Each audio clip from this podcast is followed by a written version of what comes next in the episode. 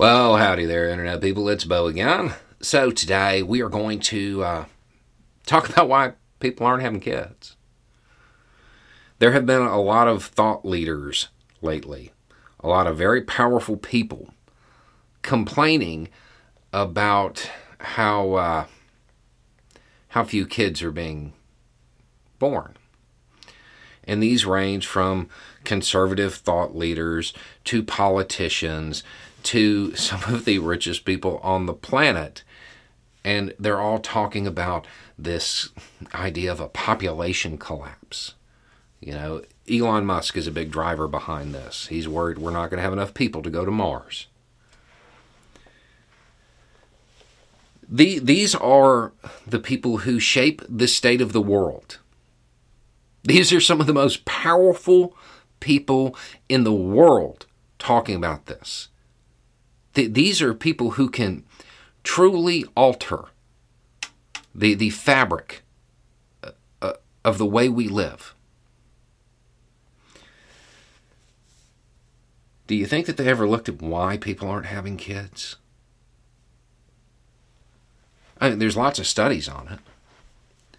There was one in 2021 that said uh, 44% of people who didn't already have kids, aged 18 to 49, said that it was not too likely or not likely at all that they would ever have kids. That number is up 7% from 2018.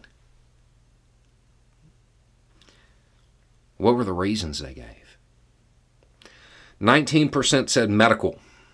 Now, I find it hard to believe that one in five has a medical issue that would preclude them from having a kid. So I think cost might be in there too, but that's a guess. 17% flat out said financial. 15% said no partner. 10% said the state of the world. 5% said climate change.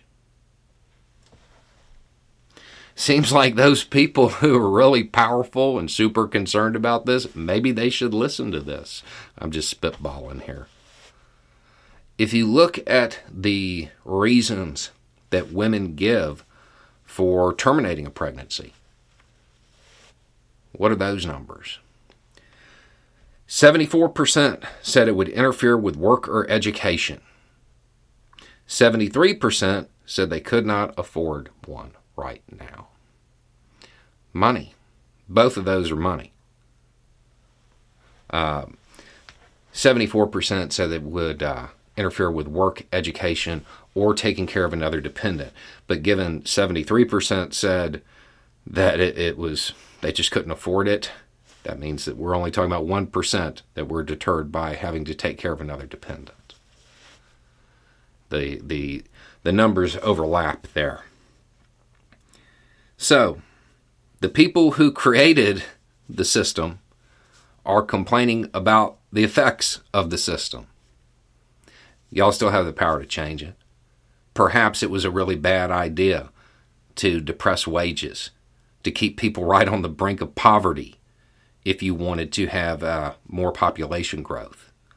But let's be real. Why do you really want more population growth? Because you need more consumers, right? That's what it's really about because that's the only way you can sustain the growth in your stock portfolio.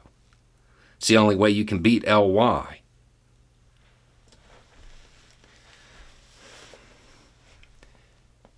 The system that we have is broke. It's broke. And it's broke so bad, it is showing itself in a whole bunch of different ways. This is just one of the impacts. This is just one of the effects from the system that those who are complaining about the effects created. Y'all built this.